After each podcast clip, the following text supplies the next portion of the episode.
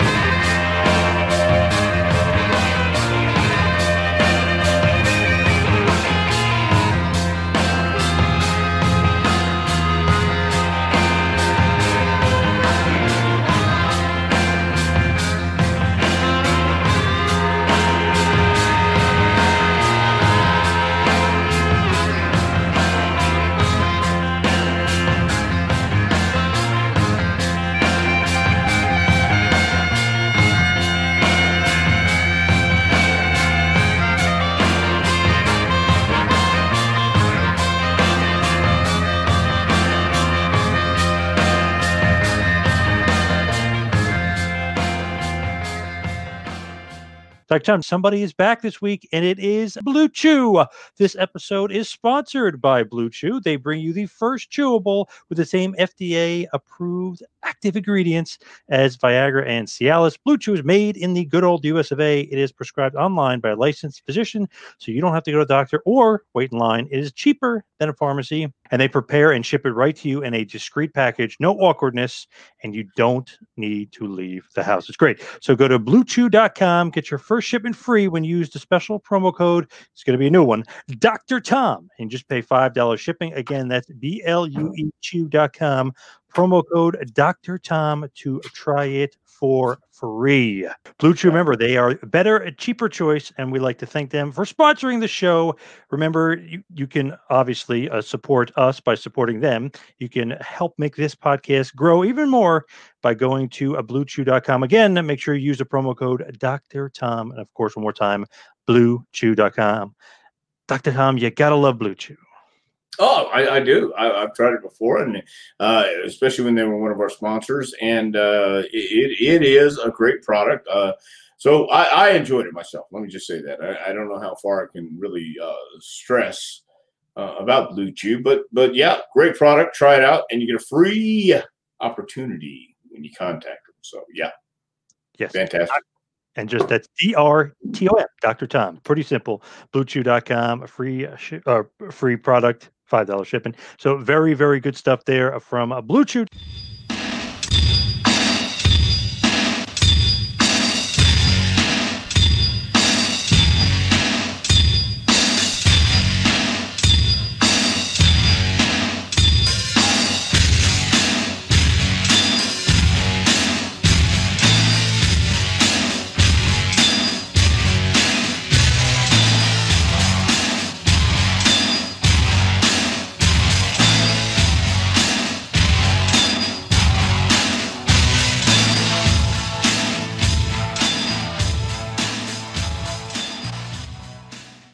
Uh, it's a pleasure, man. Anytime I hear about a power trip, I want to be a part of it, man. It's great. Two, three, four, doesn't matter how many it takes, but as long as we have some power going on, it's all good.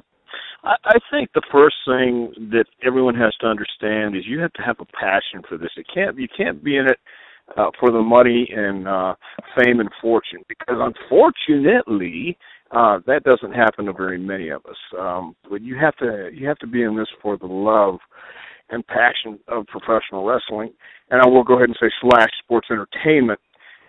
And that's that's the first and uh, foremost thing I also stress. And I also stress that, uh, in my opinion, and wrestling is, as Steve Colonel used to say, wrestling is just an opinion. There's not just one way to do it. Uh, but the most important thing in this business to me is attitude.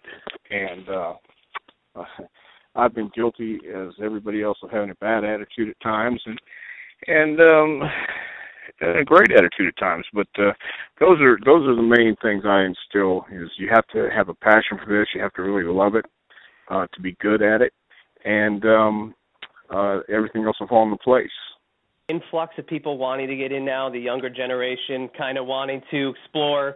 Yeah, you know, when I look around and uh the the few independent shows I go to or some of the the camps and seminars that I do, um, the guys don't really see the big picture. They see WWE. They they know Raw and SmackDown, and it's not their fault. That's that's just all they have access to, and that's all they see. And it can be really enticing and, and uh, intoxicating, I guess is the word I'm looking for, because watching on Monday nights, uh, you you see the the the glitz, the glamour, the pyro, and and um, the excitement. But what you don't see are the houses that uh, you draw maybe a thousand people or less, or or the road. And and years ago, when I first spoke in, I can romanticize all day long, and I and I will, about how great the road was because it was back then. That was it was a different kind of business. But these days, um, uh, I don't think the young guys and girls getting in today, of course, not all of them are this way, but but the most, uh, the majority of them are. They see it as a different uh, uh, picture. They're they're romanticizing, you know, coming to the big arenas and, and being a huge star. And some get to be that huge star, but most don't. And uh, that's that's what I see a lot of today. Uh, I, I don't think there's that many who really understand uh, the sacrifice and dedication it takes uh, to to really get where they want to be. They say they do, and they say they'll do anything and everything. And and when I say you know there's three kinds of people in this world: those who try, and when they don't make it, well at least they say they tried. And then the person who says I'll give it my best shot. When they don't make it, they say well at least I give it my best shot. And then I say there's that third kind of person who does whatever it takes. Nobody understands. I, I can't say nobody. The majority don't understand what I mean when I say whatever it takes. So uh, that's what I see out there today is a lot of people coming in wanting to be big WWE superstars, not understanding that uh, you know the whatever it takes entails entails a lot more more than they can ever imagine. I think. You know, or you, I should really say, did you see that becoming the be all end all for somebody trying to get into the wrestling business? That it was. Well, that at the end of the day, especially today, really in in all practical uh, practicality, let's say that the only place you're really going to make a living is WWE. Uh, otherwise, you're going to be part time or or uh, looking for something to supplement your income. TNA is great, Ring of Honor is great if you if you want to stay connected to the business. But the reality is, if you want to uh, make any kind of real living, and when I say real living, that means this is all you do. It's WWE, and a lot of guys. Well, again, I think most of the guys these days, not everyone wants to go to WWE. I found out, but the majority of guys do want to go to WWE.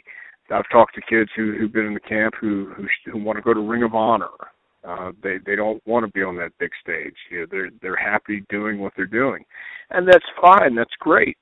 Um, but do if you're gonna if you're gonna pursue this even as a part-time hobby, uh, my feeling is you should be as good as you can and uh, uh, have passion for it. Love what you're doing. Put everything you have into it. Don't go in there with the attitude of uh, I'm a, I'm going to half-ass it, or I'm a big star. You should uh, let me do all my big moves. Learn everything you can about it, and then have fun. But if you if you are looking to go to WWE in all earnest and, and seriousness, uh, take it seriously and, and and and don't take no for an answer.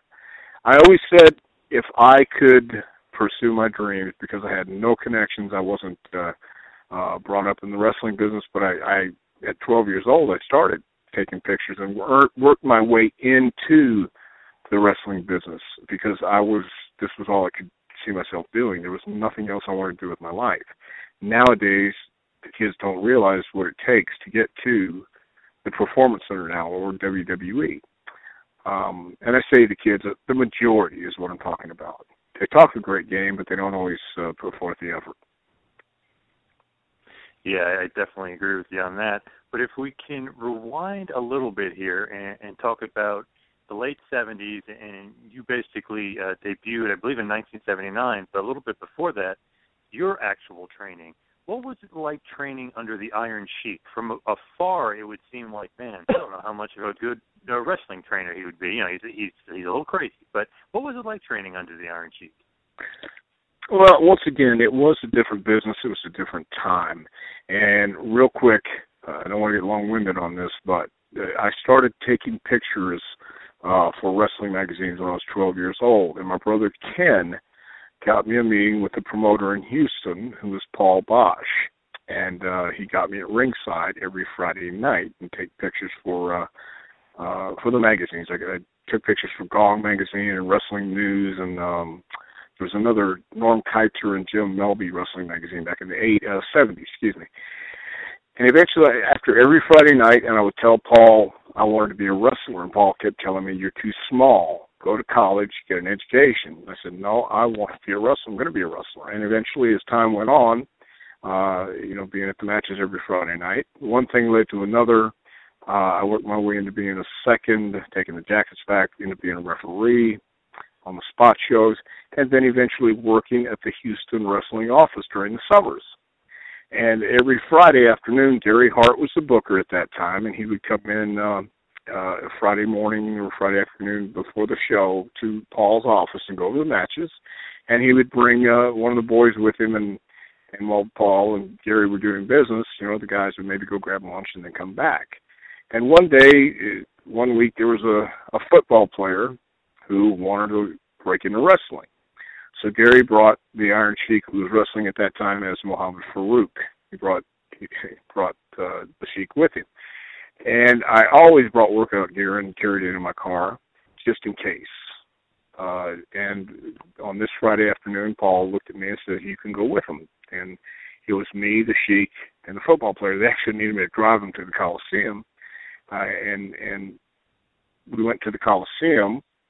Uh, the ring already set up in this huge, huge place. And we go in the dressing room, and she gets me his uh, amateur singlet, and I get my shorts and shoes, and, and the football players dress me shorts and shoes, and and it was. Uh, we got to the ring, and I'm thinking we're going to learn how to tackle, grab a headlock, and and all the the pro stuff I've seen because I don't know anything about amateur wrestling. But uh, Khosrow got us and, and told us to get on, told me to get on all fours, or uh, he got on all fours. That's what it was, and told me to turn him over. And uh, he's about 240. I'm buck 60, buck 70 at the most. 16 years old, and I couldn't move the guy. He was solid. And then uh, the sheik says, "Okay, now you get on all fours. I'm going to turn you over." And within a split second, he had me on my stomach uh, and pulling up on my my neck in some hold I still to this day don't know what it was, and it's telling me to scream, scream. And I screamed, man. I was screaming at an empty coliseum, and uh, I was screaming like a bitch. He made me humble, that's for sure. So uh, he did he did the same thing to the football player, and then he was teaching us how to lock up, and uh, he told us where to put up my left hand um, around his neck, my right hand on his elbow. And when we went to lock up, I slapped him in the ear by accident. And uh, he slapped the dog. He, he slapped the dog crap out of me on that one too. He was a he was a good wrestling coach, I guess, for that time and era because they weren't really giving you lessons. It was pretty much just stretching you to see if you would come back and the football player came back one one one more week. He lasted two weeks, and after that, he said, "The hell with it." He didn't he didn't care for that too much. Uh, pretty much, he was teaching us respect to see if we we really wanted to do this because in the '70s, uh, everybody's it was still real. You know what I mean? Uh, and you had to respect it. And mm-hmm. um, yeah, the guy didn't didn't go for that too much. So I trained with uh I think Sheik maybe two more months or two months. It was Fridays every time he would come with Gary, and that was about it. And it was basically just getting stretched.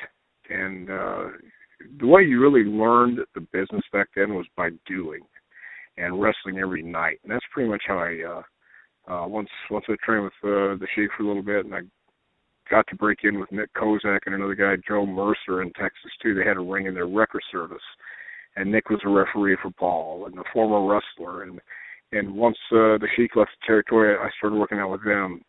Uh, you know, and and eventually they ran a show uh, with Earnie Shavers on it, and uh, uh, so it went from there, man.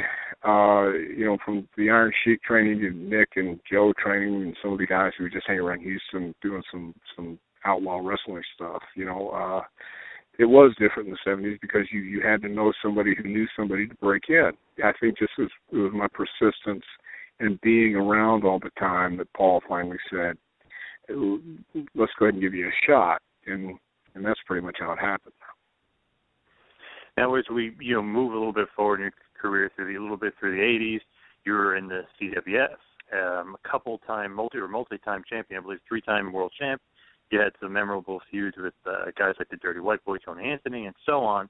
But then we move on to the USWA, and you're with Tojo Yamamoto and a guy that a lot of people are very familiar with, and that's Steve Austin. Did you see a lot in Steve Austin back then when you guys were in a, a stable together? I, you know, you could tell that Steve was going to be somebody. He was going to be a top guy. Nobody, and I don't think I think they would be lying to you if they said, "Oh yeah, you saw him as this this groundbreaking superstar who broke all records."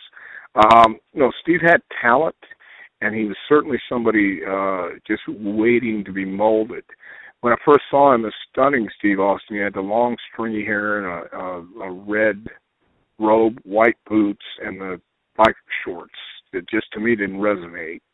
Um, but but you knew he was uh, he was a lump of clay that somebody was going to mold, and they did. Uh, at the same time, Steve came to understand who he was, and and who Stone Cold Steve Austin became is is that guy uh, from the very beginning. I mean, he's he's a redneck from Texas who likes to drink beer, and he can kick your ass if he if he wants to. But he's an easygoing guy. He's a great great person, uh, and he loves the business. He had a passion, and he had um, and he had talent, and he, and he and he had a thirst to know. And he wasn't sure what he what he he needed to do, but but he he did you know there's a there's a time when we were riding down the road, and I didn't know that he Steve even remembered this, but he but he said it on on a couple of occasions.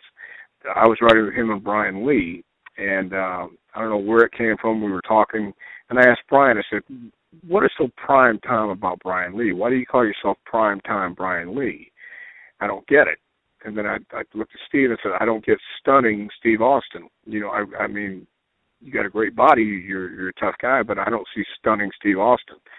So, you know, we got in that conversation, and and Steve mentioned that uh, that's that's one thing that got him thinking, uh, the correlation between a name and and the persona and and who you are, and and it, it's true. Um, you can't call yourself tough Tony Borne if you're not tough. Uh, you can't call yourself gorgeous. Well, you can, but I mean, you have to it, it all has to to fit together. It has to make sense. It has to mean something. Uh, and Steve had talent. He was just waiting for that moment, and when he got that moment, man, he uh, he took full advantage of it. Oh yeah, boy did he ever! Now in the yeah. USW, in the USWA with you specifically, I mean you were multi-time champion, you were a tag champion, but a guy you feuded with there that obviously is making a lot of headlines lately is Jeff Jarrett. Did you see a lot in him then as well? And um, have you seen the um, the big mark on the business that he's making right now? Well, I, I always liked Jeff, uh, and I always had really good matches with Jeff. Um, and he came from a wrestling family. He came from a guy who uh, was still in the business when most guys had already folded. So that's talent in itself that Jerry Jarrett was was able to to survive when others couldn't. And Jeff, um, Jeff is a smart guy. He's a real smart guy, and uh, he he understands the business. Um, I, I didn't see this. I didn't see him uh, doing TNA. I didn't. I didn't give TNA a year, and they've been in been in existence what twelve years now, thirteen years. Mhm. Yep. How, how long? Okay, whatever it is. Yeah. And uh, what, what Thirteen. Okay. Yeah. Well, so I, I didn't see him doing that. That was a different model. When, excuse me, when they started out with just pay per views. Um, but I'll give him credit. Uh, you know, he, he went outside the box and started not not one company but two companies. So, um, congratulations and kudos go to Jeff. Uh, I think the the result end result remains to be seen, but but man, you know, I, I'm not going to count him out yet. Um, uh, and I always thought he was talented in the ring. I always did. That that's something. He was one of those guys, um, like a Brad Armstrong, that, that I just clicked with when I got in the ring, and and that was always fun to work with. Now, also in the USWA, you had a tag team partner that would become very uh, familiar with you, or very synonymous with you, and that was uh, Jimmy Del Rey. What was it like meeting him at, at that point? I guess that was, I guess you guys were tag team champs there. But what was it like when you first interacted with him? Well, uh, Jimmy and I were two different kind of guys. He, um, uh, he, it was by circumstance that he, he came to be my partner when Stan had uh, pretty much decided to uh, uh, he wanted to pursue other avenues. And when Jimmy came on board, I mean, uh, we got along fine, but I, I was one of those guys who liked to go in and uh, if we went out, I, I didn't like to cause a lot of uh, commotion. You know what I mean? I, I, I mm-hmm. wanted the the commotion to come to me if it's going to come to me, but I didn't want to, I didn't want to invite trouble. You know what I mean? Mm-hmm. And Jimmy was just the opposite. He had to let everybody know we were there, and that's that's good and bad. And so uh there were a couple of occasions where we just we decided, look, uh, we'll work together, but um, outside the ring we'll go our different ways, and we did. And later on, last year actually, at um, at FanFest in Charlotte, we re- we got back together and we talked about old times, and uh, you know, we just we had a lot going on in, in both of our lives. You know, I had uh, I had stuff, he had stuff, and um, we never we never really talked about it. But uh, he was just a different kind of guy. I was a different kind of guy too. I wasn't always easy to get along with either. But I mean, I thought we worked well in the ring. It's just outside the ring, uh, he had his way of doing things, and I had mine. And, and who's to say which one was? Uh, uh, I don't think it was a right or wrong. I just think it was this way and that way. Right. And well, I'll definitely get back to uh, Jimmy in a little bit, but uh, first I just want to talk about your intro into Smoky Mountain Wrestling, obviously with James E. Cornette, the infamous Jim Cornette. Now, when you started with the Heavenly Bodies, obviously you were you were with uh, Sweet Stan Lane. But what was that partnership like? Like first getting to Smoky Mountain, working with Cornette again, and then uh, working alongside of Stan Lane.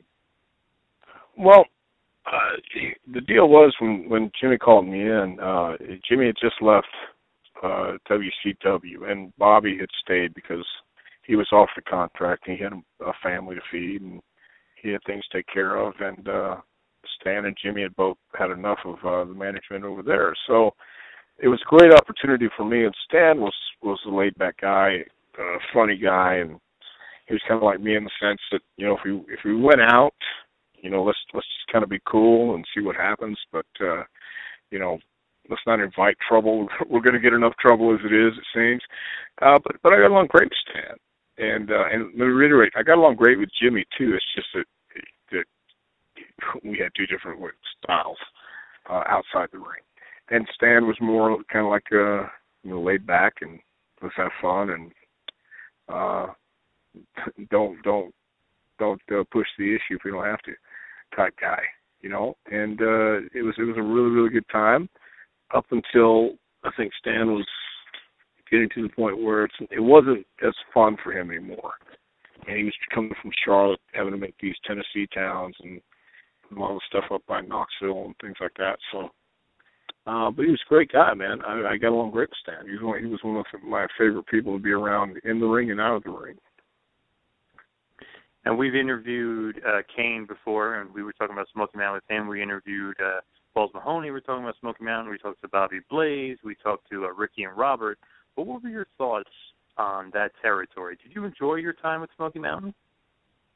See, I did. I did enjoy my time. We it was at that time when business was really changing, and we sure as hell didn't make a lot of money, and sure as hell didn't get rich. But I, I give uh, all the credit in the world to Jim Cornette uh, for taking that plunge and for going the extra mile to even try and open a territory at that time. Jimmy believed there was still a place and a market for wrestling, you know, the way it used to be and the way you like it, uh, you know, in his eyes. And and there might have been, but the times were changing and uh uh it, it wasn't going to last. But it, if it wasn't for Smoky Mountain and if it wasn't for Jim Cornette, uh, not myself, Jimmy, or Kane for that matter, um, and, and even Ricky and Robert, and whoever else got a shot at WWF at that time, you know, it was because of Smoky Mountain. It was because of Jim Cornette. And they can say what they want, but I I know the backstory on that, and that's what happened. So once they got there, what what was going to be was up to them. Uh, Kane made the most of it. He had the talent. He had the everything they were looking for in a superstar, and, and he's proved himself. In fact, he you know Kane still lives in Knoxville, and uh, but, but my time in Smoky Mountain was along with uh, uh, Pensacola had to be the favorite, most two most favorite times in uh, my career. And then you shift back in Smoky Mountain and you start teaming with Gigolo Jimmy Del Rey again, and you know you guys obviously become the new Heavenly Bodies, uh, so to speak. You know, with obviously Dr. Tom Cornette and uh, Gigolo Jimmy. And one of the biggest feuds you guys had, as we just uh, talked about a little bit, was with Ricky Roberts, the Rock and Roll Express. Awesome, awesome feud you guys had. Did you feel the chemistry, and it, was it cool to be able to not only wrestle in Smoky Mountain, but also bring that feud to WCW and also bring that feud to the WWF? It was very cool, and and again, that was that was right at the beginning, um, and and Jimmy and I were clicking in the ring, were clicking at the buildings, and and and, and knew what we had to do.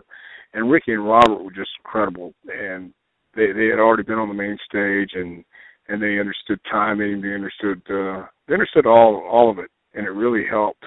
Uh, we had that chemistry with uh, Cornette, you know the backstory, but going to WWF at that time with with the match and uh, in fact, I think it was Survivor Series in Boston for the Smoky Mountain Championship we went in and we thought we had a great match, man. We had it all lined up, laid out, and we knew what we were going to do. And they just crapped on the match. I mean, it was it was that southern style match, and we were in the northern part of the country, and they let us know it, man. And say what you want, but there is a difference in the fans between the fans in the north and the south.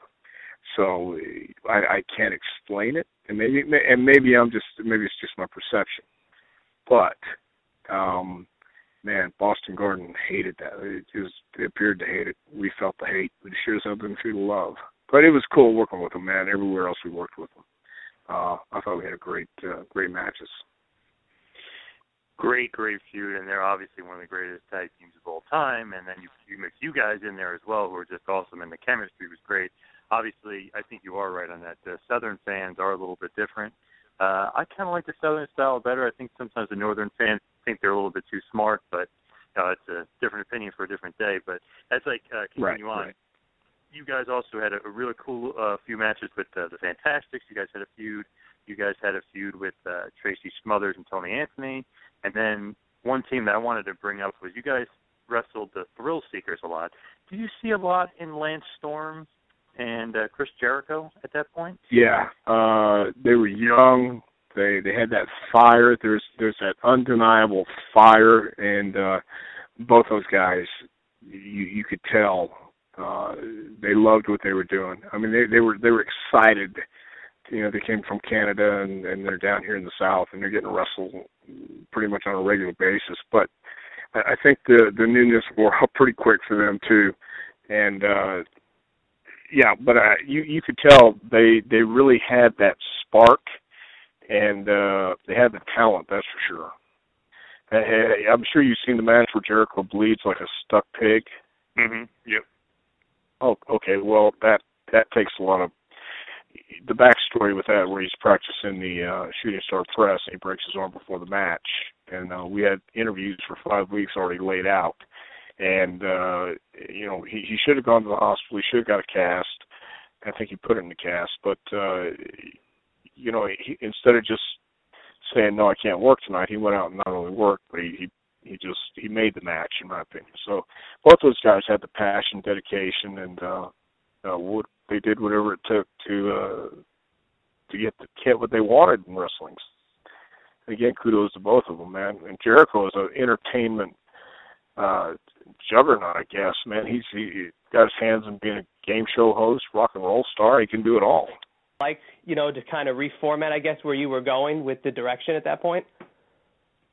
I I really don't. I don't remember how much panic was there. I do remember when, when uh, uh somebody told me he broke his arm, and I thought, yeah, right. And then then he did. He broke his arm. I thought, oh man, well this is going to prove how we can. uh how how professional we can really pull this one off tonight. I, you know, it was it was so there was there was so much chaos going on at the time, uh, but I think because we were right in the middle of it and just had to get it done, I didn't pay that much attention to how um hectic like I realized later that Jim was a one man show. Jim Cornette was really a one man show. He had he had uh, Brian Hildebrand and uh Casey O'Connor helping him on some things with the promotion and street teams, things like that. But it was really Jim writing TVs, writing out things that he wanted done, and, and announcer notes. I mean, that's a lot of effort, and it, it's time consuming. Uh, plus, on top of everything else he he had to do to make things uh, click and and to get uh, get stories on TV, get guys to the towns and and be responsible, get the ring to the town. I mean, there was the little things that um I'm sure were were pressing and panic and and wondering, oh my God, are we even gonna have a, a ring there tonight? But being in the middle of it, I just figured everything was going to work out, and uh, for the most part, it did. I mean, it really, really did. And I think that goes back to just when you're going through hell, just keep on going, and that's what we did and it wasn't like hell back then. It was just we were having a great time, and and like I said, we were sure as hell weren't getting rich, but we were sure uh doing what we wanted to do, and and and still wrestling and uh loving every minute of it. The uh the exact quote was it was like a Chinese fire drill, is what uh Jim Cornette said yeah. about. it, it probably was, and, and, and I'm sure there were a lot of times, you know, just showing up and and saying, "Oh, okay, well, let's make let's let's make it work." You know, it, it it's not supposed to, but we're going to make it work, and we did. Without a doubt. Now, talk about if you can when you were kind of approached about doing the full WWF uh, Smoky Mountain run because you. Um. Well, it was supposed to be just a one-shot deal, and then they they brought us back uh, for Survivor Series, or uh, yeah, SummerSlam then Survivor Series, and and I think that was supposed to be it. But then the uh, the trial was going on, and and uh, it was during the uh, see. I don't know if a whole lot of people remember.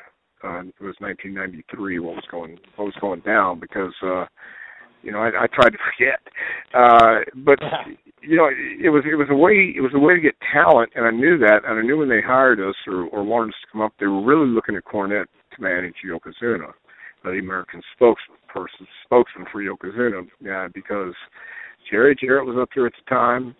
Um, excuse me, and uh, they weren't sure what was going to happen with with the trial going on events. So while all this is going on, they had to secure some kind of talent, some kind of uh, uh, outlet to get talent, and Smoky Mountain was a viable commodity. I mean, uh, and, and Jim was talented. And they finally talked Jim to moving to Connecticut and going up there. And uh, if you've talked to him, then I'm sure he's told you how he felt about that. And and that's pretty much how it uh, how it went down. I, I only thought it was for a couple shots. In fact, that's kind of what was told to me. And then it it just became more and more, and there were more guys who came from Smoky Mountain who had an opportunity and had a shot. And that was again thanks to Jim Cornette throwing their name in the hat. So uh yeah, look, I, I can't complain about that time. It was again, it was an opportunity, but uh going back to my attitude, not being the easiest guy to get along with sometimes, you know, I had things going on in my life that uh, I probably should have should have not paid as much attention to. But you know, it was a great time either way. We were, we were going places and uh, getting paid to see the world. So I mean, I have nothing to complain about. and what better way to get indoctrinated into the uh, WWF than to be facing the Steiners at your first uh, event, which was SummerSlam uh, 1993. Uh, what are your memories of your match with Rick and uh, Scotty, uh, the Steiner brothers, in their hometown? Yeah, well, see, I didn't know those guys at all, and and I'd always heard that they could be moody at times. So, you know, Jimmy and I are thinking, "Oh Christ, man! You know, yeah, we're in Detroit, and uh, they're they're working with us, and and these guys aren't going to like it too much, and I'm not sure how they're going to feel, you know." So we go in, and, and of course, they got to rib us and and start with the uh, uh, comments in the dressing room, like. uh they we had to do a beat down of them one night, and they were acting like they didn't like it, and they were pissed off, and we're going, "Oh, Jesus, it's gonna just suck." And but but in the end, it, it didn't suck because they were they were pros and they were good guys, and uh, they knew, man, it's it's business, and that's no time to go out there, especially in your hometown, and try and uh try to be a tough. Well, I mean, they could have been a tough guy. They could have done anything they wanted, but but honestly, uh, they're they're pros, both of them. So I mean, it, yeah. it was a cool time. Yeah, it was very cool. Yeah, and, and and once again, we wanted to be good. They wanted to be good. It was their hometown, and uh their their family was going to be there, and and why not? So they knew we were there to make them to have a good match, and that's what we wanted to do. Well, see, man, I I, I think the, the guys knew what we were trying to do. The boys knew, but see, most of the boys had been there for a while too, and they understood Boston and they understood that that crowd and they understood the vibe, and and we really we we we, didn't really know. I guess is is from what I can remember, we didn't really. I, I had a feeling there was a difference in the north and south crowd, uh, but until we got in there and we just uh, started doing these southern spots, and that's the only way I can describe it because a southern wrestling match at that time uh, against a WWF wrestling or wrestling match or performance or whatever they call it now, um, uh, sports entertainment match was was uh, not as spotty. I guess we did a lot of spots. We did a lot of uh, you know the southern spots that we did the rock and roll um and midnight express spots you know it was just uh for two different guys and then bobby and dennis and bobby and stan. And uh but we did the the tag spots you know the i don't think we did the tennessee tiptoe spot in boston but we should have. They deserved it. Uh but we but we did the turnbuckle spot you know where where you shoot the guy in I sit on my ass and shoot Jimmy and his ass hits my face and out for a hip toss, monkey flip. You know, just just the stuff that we did normally in Smoky Mountain. And and they said like, ah, oh, bull. You know, so uh, I mean, they gave it to us, and that was. But that's Boston, man. They they either love you or they hate you. And same thing, Madison Square Garden. You know, they just I mean, it was booing like, "God, get out, you stink!" Not boo like we were booing the, because that's what we're supposed to do. It's like, no, nah, they didn't care for us, but but that's all right too. That's that's. Uh, Bruce Prichard, longtime WWF uh, mainstay in the office, um, and I guess when you got there finally, what was your initial impressions of working for Vince McMahon? Um, well, you know, it's it's uh one of those things that uh you're any anybody who comes to WWF the first time uh I would think would have to be intimidated because it's it's walking backstage is like uh somewhere you've never been before. It's it's WWE especially now. Uh if you go the first time you've never experienced anything like that because there's only one uh WWE environment. It's I I've been to concerts and, and I've seen pyro and I've seen some cool stuff and I've been backstage, but nothing is like the WWE and back then WWF environment. It's uh every everybody's working together to make this the, the show click.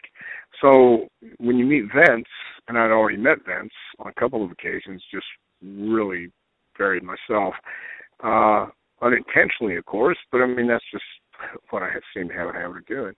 Um, you know, it, it was just uh, how can I say this? We knew we weren't in the uh, the clique or the crew. We were we were there, but he had his ideas, and he didn't see us as superstars. Which is once again, we were glad to be on the card. But uh, in order to be a superstar, to be a main guy, you have to be involved. And and Jim was involved uh, up to a point, and then they took him away from us and, and put him with uh, Yokozuna, and then he was on the creative team, and his hand, he could only do so much.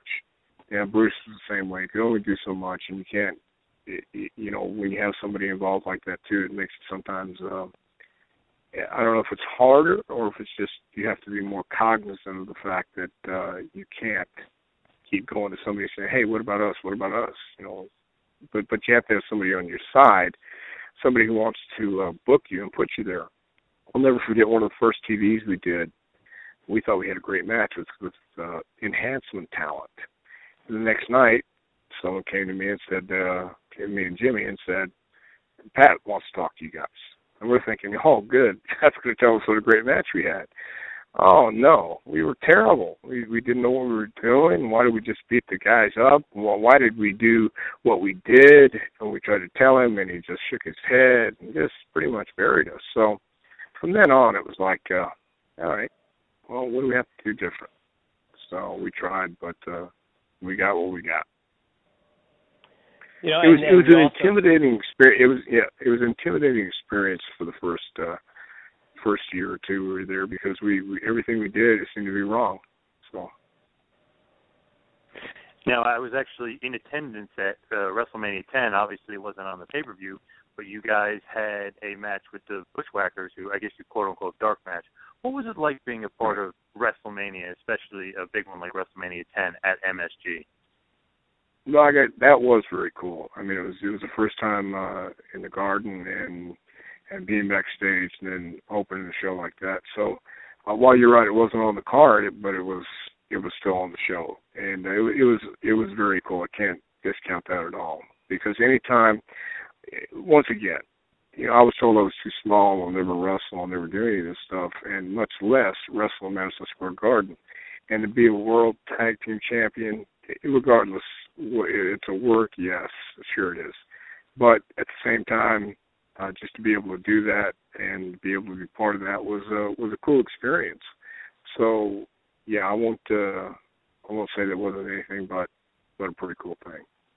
Because there are there are some people who can say uh, they they haven't wrestled in Madison Square Garden, and and unfortunately, uh, or fortunately, yeah, definitely awesome to be there. And I actually have a really cool picture of the Heavenly Bodies because I was like I think 17 or 18 rows back, so I got a nice picture that my dad took that day. So I always have that cool uh, memory there. But did you enjoy, as we move uh, forward a little bit here, but did you enjoy when they made you cut your hair, you know, the classic Tom Prichard look with long hair, and they made you cut the short hair, and they made you, you know, be blonde, and then you become the body Donna?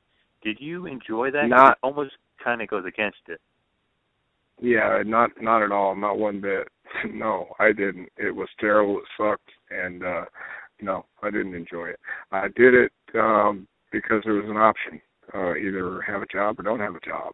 And uh I love Chris, um and I I like being around Chris, but that was about the only thing. But as far as cutting the hair dyeing blonde, every second it was terrible. It, it was a great opportunity. Uh at the same time uh it was a miserable it was a miserable existence, man. So a short answer and bottom line is no. Didn't like it at all. It's funny, um, if you really look at that team, obviously the Body Donnas and you had Sunny as well, but if you really look at the team, obviously you're a good worker and then you look at Chris Candido and you're like, Man, this guy's a good worker. Why are they skip and zip the Body Donnas? You know, you know what I mean? It's very uh sports entertainment ish, but so like um almost like obnoxiously corny. Did you think that it was you know a little bit of a of a weird gimmick to give two really good wrestlers? Um, certainly. And the reason they did it is because they could. You'd be surprised that how many things you could look at and say, "Why are they doing that? What? That makes no sense." And it's the only reason, the only explanation is because we can. And uh so you know it, the, after after being there for a long time, you know, you look at some things and you say, "Hmm, why is that?" And that can't be that petty. It can't be that that ridiculous.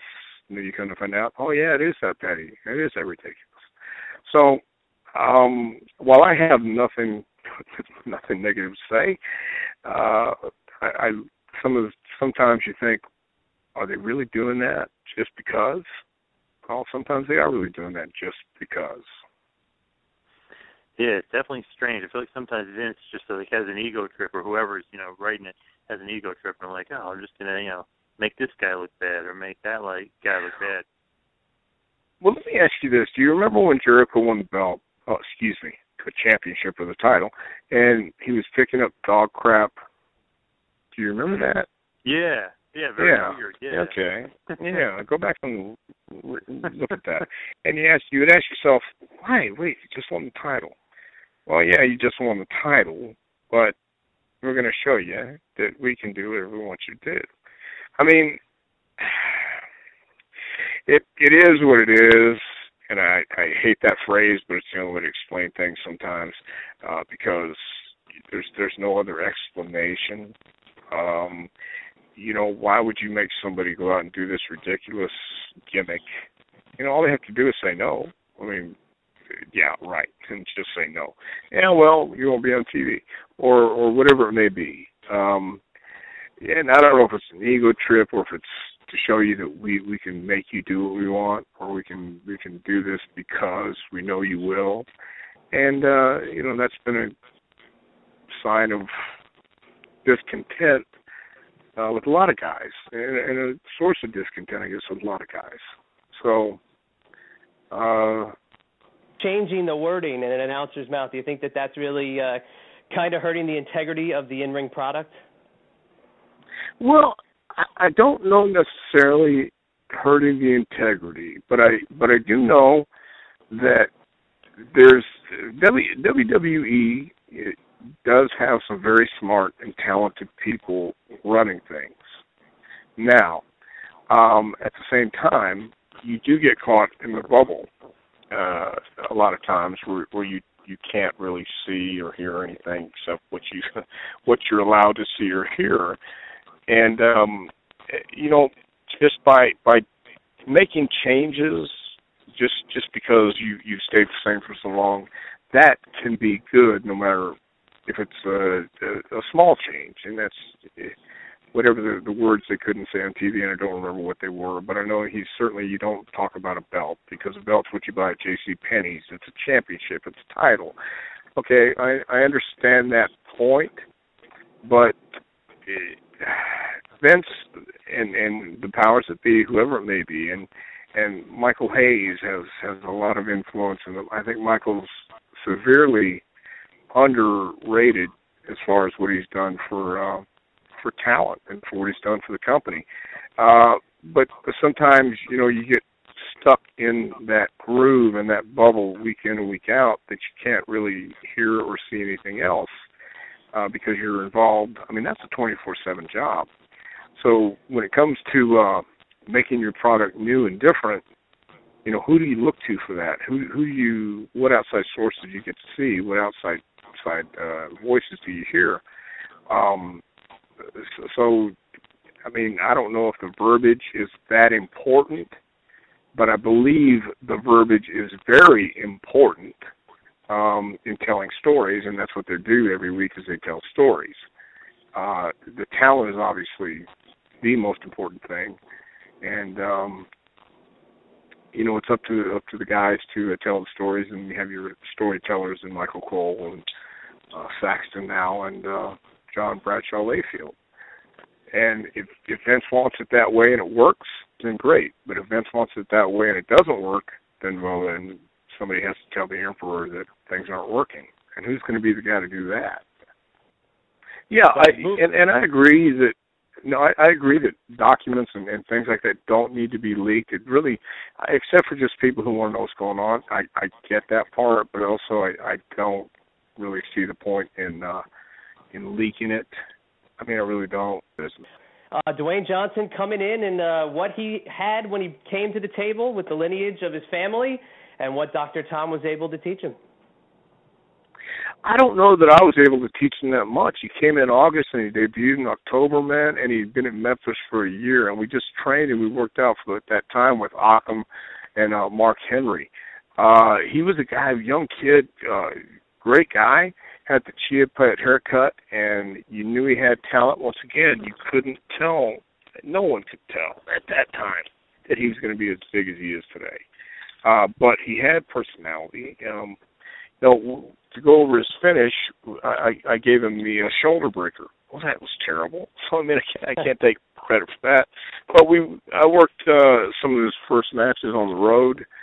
Um, worked with him in, in the uh, warehouse in the ring on a daily basis, and uh, he had that charisma, he had that personality. Uh, but once again, you know, you looked at him, and he's here's a smiling, good-looking guy, good-looking kid, uh, with the chia pet haircut, coming out and and want everybody to cheer for me, yay, yay, yay. Well, that was kind of like we were coming out wanting people to, to hate us and like us all at the same time. It just didn't work. People, you know, were, were revolting against that typical baby face guy back then, and and it was to his advantage because he knew and he understood once it was once it was explained to him, once he got the feel of it, once he got to be who he really is, was that smart aleck, you know, come back with a comment kind of guy. Um, that really gave him a, a, a platform. You know, I had no idea that he his his goal in life was to be the the performer, or the actor that he is. Uh, but but I mean, he got to that stage. He got the stage in, in wrestling, and and that's how the people who made the Mummy movie saw him. And uh, um, gosh, man, he was always an entertaining guy, always a likable guy, always uh, fun to be around. Now, another guy that you uh, were a huge part of training, and he kind of became a big deal as well, was Kurt Angle. Did you see a lot in him, especially with his uh, amateur background and his Olympic gold? Actually, yeah, man. Kurt, uh, the first time I locked up with him, I, I told him before we locked up, Kurt, I have nothing to prove, so don't try and snatch me because I have nothing to prove to you, man. So, but first time we locked up, he was he was easy. He got it. He moved well, and uh, to me, he was a natural. Uh, so I mean, yeah, but he was another guy who you just knew he had this drive, and he had this uh, work ethic. And uh, in fact, uh, let me just say this about about Rock and Mark Henry both. They they both had the work ethic too. Uh, Brock is Malcolm Albrecht. He he had work ethic. He just didn't have the uh, ability to grasp what this business is. So, uh, but Kurt grasped it right from uh, the beginning. He knew, he understood. It's like a practice scrimmage. You know, we're going out and we work hard, but we're not trying to uh, uh, actually. Uh, we're working together, and that's a that's a real uh, conflict with most amateur wrestlers I've ever had because their instinct is to not get put on their back. And uh, Kurt grasped uh, that idea from the first time we uh, we trained It's funny if you really look at your like resume as far as training guys, it's pretty uh heavy list. I mean, you throw in the Hardy Boys, who you had a hand in training, Edge, obviously you mentioned Mark Henry, the Bellas, I believe Dolph Ziggler, and then obviously the two big ones are The Rock and Kurt Angle. But is there anybody in particular that you say to yourself, man, I'm so proud I trained them, or do you kind of just put them all in the same grouping? You know, it wasn't if I didn't have the opportunity uh, to do it in Stamford, then it would have been someone else. So I happened to be at the right place at the right time. Now you have to ask them what they learned from me. All I know is I learned from. Uh, uh, I had a great teacher went to karate named Bill Gray, and his his method of teaching, um, I feel like I had adapted and adopted as well so you would have to ask those guys what they learned from me, and I, I would have to say I'm proud of all those guys, especially Rock and Angle. Uh, the Hardy Boys were self-taught before they came to me, so I mean, and Ziggler uh, came to try out in OVW and then came from OVW to Tampa. Um, Heath Slater's another guy that I'm, I'm proud that he came from. Uh, uh, to, what was it? Uh, Georgia, uh, not Atlanta, right outside of McDonough. Thank you. I'm trying to think of it. McDonough and, and the Deep South guys, Fandango, Johnny Curtis. I'm proud of all those guys that came through, and I'm proud if they if they took something away from what I either showed them or said to them, then more power to them and, and great. But I, I really have to give those guys credit. Edge and Christian, they started with a guy named Ron Hutchison, who uh, trained some pretty heavy guys himself, and then they came to, to the tryout in Stamford, and and whether we refine them or not, um, you know, they'll have to give you their their opinion on that. So I know that that I got in the ring and taught what I knew to the guys, and uh, that goes for Roman Reigns and Dean Ambrose, guys who grew up in the business. Seth Rollins, who is Ring of Honor champion. Ambrose has been around. Uh, uh, Rollins, uh, not Rollins, pardon me. Um, Roman Reigns uh, grew up in the business. You know, so they they had something before they actually got to the to the system and got with me. But if I helped them uh, get farther than that, then great. I'm proud of them for that. And you'd have to ask them what they think about that. So, because I hate to sit here and people say, "Well, yeah, you trained The Rock." The Rock, man, grew up in the business and he had it. Then he went to Memphis and was pretty much uh, uh, rounded off when he came to Stamford. So, you know, I'd, I'd love to take credit for it, and I'd love to say it was just because of me, but that's not true. Now, obviously, in your career, I mean, you uh, we went through a lot of the training you did in Deep South and with WWF, and then you know uh, with Florida Championship Wrestling, and all the guys that became big stars. But going back to you, you've wrestled in your career. I mean, we mentioned a lot of the tag team guys, but I mean, you've wrestled Bret, you've wrestled HBK, Sid, Austin, Angle, Rock. We, we mentioned Jeff Jarrett, but do you have a favorite match or matches that you've had in your career? You know, I, any any match I had with Brad Armstrong uh, was my favorite match, and uh, again, I, I did have some great matches with Jeff. Um, so uh, the, the Rock and Roll Express and the Fantastics, and uh, I'll say Lance and uh, Jericho.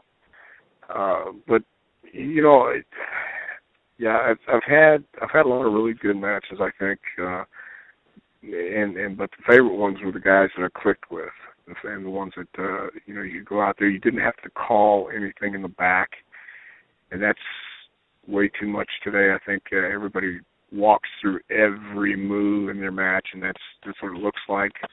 Except you know, I have watched Raw on occasion where I've seen some matches that that are called in the ring. You can tell when what is happening, uh, and you can tell when they're calling the element back. But but anytime if you get in the ring and just just go, and we didn't have to uh, didn't have to call it move for move. That was my favorite match, and uh, Brad Armstrong could do that. Uh, rock and roll, Jeff Jarrett, um, man, those, those were the matches I really liked. Would you say Brad is probably your favorite opponent of all time as well? I would say I would say Brad is, yeah, certainly. I feel like he's a super underrated talent. I mean, a lot of people know the Armstrong name, obviously very great lineage and legacy with the name, and then Road Dog might be the most popular, but by far uh, Brad is probably the best wrestler of the bunch. Right. Well, Brian was certainly the best entertainer along with Bob uh Brad had that uh yeah, he was a technical guy, but he was he was so smooth in the ring. It was uh you you you could anticipate each other's moves and uh, that was after the first couple times we ever uh excuse me, worked together. So yeah, Brad was the uh, the smoothest uh one of, of the whole family next to next to Bob and then you have Brian and Scott and Steve. But um yeah, as far as my favorite opponent, the guy that just uh you know, we could go out there and we could do. I mean, we've done 30 minutes. We could do 10, 15, whatever you needed, and and not have to call it, not to worry about it. And sometimes wouldn't even have to say anything, and uh, I shoot him off the ropes, and we just see what came next. I mean, that was the fun part about it, man. And that's what that was. That was uh, what really used to be the most fun part about it is go out there and create something. And uh, somebody like Brad or even Jeff, uh, or the rock and roll, man. You didn't have to say a whole lot. You could go out and just uh, feel it. Now, with uh, you training down in Florida Championship Wrestling, one question that I really wanted to ask you was, obviously they put the the Shield together and they were all in um, FCW at the same time, and they spent a brief period in NXT as well. But it seemed like a- Ambrose was kind of a guy that they liked. Rollins was a guy that they were kind of like, yeah, he's he's pretty good, but not being smart to realize that he was by far the best of the three, I think. And then it was then there was Roman Reigns, who they were huge on. Obviously, the you know, family member of The Rock, and uh, he has maybe the best look out of all three of them, or you know, maybe they feel like he had the biggest upside. But what did you think about those three? Did you see them and think that Rollins was the best, like like I like I just uh, said, or do you think that they're correct in, in anointing Roman Reigns like the the next future star of the WWE? Well, once again, when uh, Ambrose got there, he was the most unique of the three, in my opinion. Uh, he had a mix of Terry Funk and Roddy Piper, um, and, and he was he was the real deal. He he uh, he never let you in on on what he was thinking, even in the dressing room or even in class or he, that that was the, good part about him. He kept that mystery about him, even though you knew he was working. He he didn't tell you he was working. Um, and then Ambrose, uh, or Ambrose, pardon me, Rollins. Uh, he he had that cocksureness. He knew he was good, and he was good. He was great. He and Ambrose had uh, had their angle in FCW, and that was that was our top angle up until they went to the uh, Performance Center too and you knew that uh, Roman Reigns was going to be great because he had the stock. He came from the stock they wanted. Now, the way it turned out, um, once again, you have to peel back the layers and you have to look at the uh, business end of things. How how did Seth Rollins get in that position? Uh, Seth's a smart guy. Ambrose is a smart guy, but I don't know if he's as good a politician as Seth Rollins is and that's not taking any anything away from Seth, but you have to know how to play the game. You have to know who's who's running the game up there. So Seth Seth got in with the right um, people, and he has talent, and he had everything uh, going for him. Ambrose, I thought was was very talented. There were some in FCW who didn't think he had the look or the or the talent to be a top guy they were all they were high on uh Reigns from the start. Just like you said, he had the had the family background, he had everything going for it. Uh Rollins or pardon me, Ambrose and and uh, Rollins uh were going to be bit players in FCW. That was the uh the take on them. But as things as time went on and uh other factors came came into play, um the Shield came about, and uh, then they fractioned off into what they uh, became. It, it's funny just looking at it and, and thinking like, oh, WWE was really high on Reigns, but it's almost like did they not realize Rollins is, is the best of the bunch? And uh, I think then maybe Triple H or whoever finally realized, like, man, this guy, he, you know, he's he's it out of out of the three of them. I mean, maybe Reigns could grow into that role, but right now Rollins is the best guy in WWE. Well, I think it goes back to being in that bubble and who's going to be the one to break that through that bubble and say, "Hey, let me give you my opinion. Let me give you my take on things, and, and give you a new spin on it, and then then look at it from a different angle." And I believe that that's what happened with uh, not only Reigns and and uh, Rollins and Ambrose, but with a few people. You know, because when you're when you're in that bubble every week, and, and you know you don't you do you, the schedule. I mean, they fly out on Friday, do the shows, and Monday, uh, Raw, Tuesday, SmackDown, Wednesday, they're back to writing again, and, and you just that's that constant schedule. So um, it takes someone giving a new perspective to the, that the the powers that be in the bubble and say, let's look at it like this, give it a chance, and uh, we'll see who the guy is. And I think that's what they did with Rollins. I think that's what they did with Reigns and uh, and Ambrose. Yeah, definitely. Now, if I could just go back to you for a second, and um, as we start to uh, wind it down a little bit here, obviously you've had an enormous career. You started in 19, you know, the late 1970s.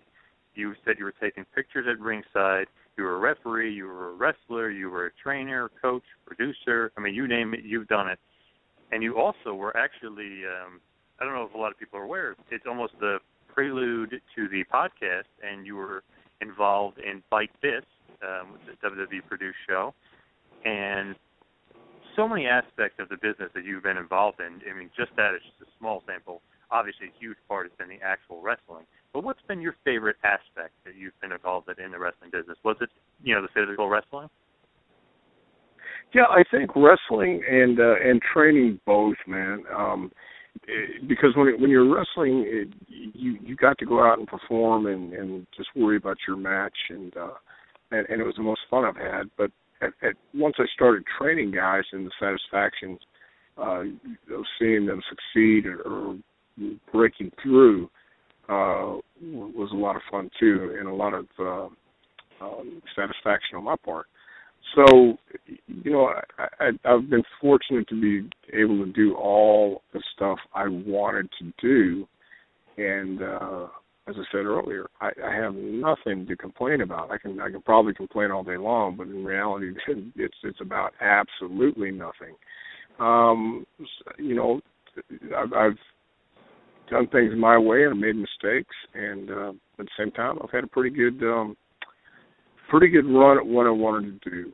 So, yeah, and I still here's the great thing, man. I still have the opportunity to train guys, and and I'm getting calls from people. This summer is probably the busiest summer I've had. Uh, next week, man, I'm going to Vegas for uh, Freak Show Wrestling for two days, 16th and 17th, and then the 18th and 19th, we're going to Los Angeles with Freak Show Wrestling. And the week after that, I'm in Texas for a camp. Um, you know, so I mean, then we have Charlotte, the Fan Fest at the end of the month. Uh, so you know, I'm, that's that's pretty cool to still be uh, getting booked for these camps and have people come out and want to hear what I have to say. And and once again, it's it's it's all the same. It's just a it's an opinion, and uh, there's not just one way to do this stuff. You know, I have your I have my way, you have your way, but the one way, the only way, the right way does not exist. Uh, Vince said it a long time ago. Show me the stone.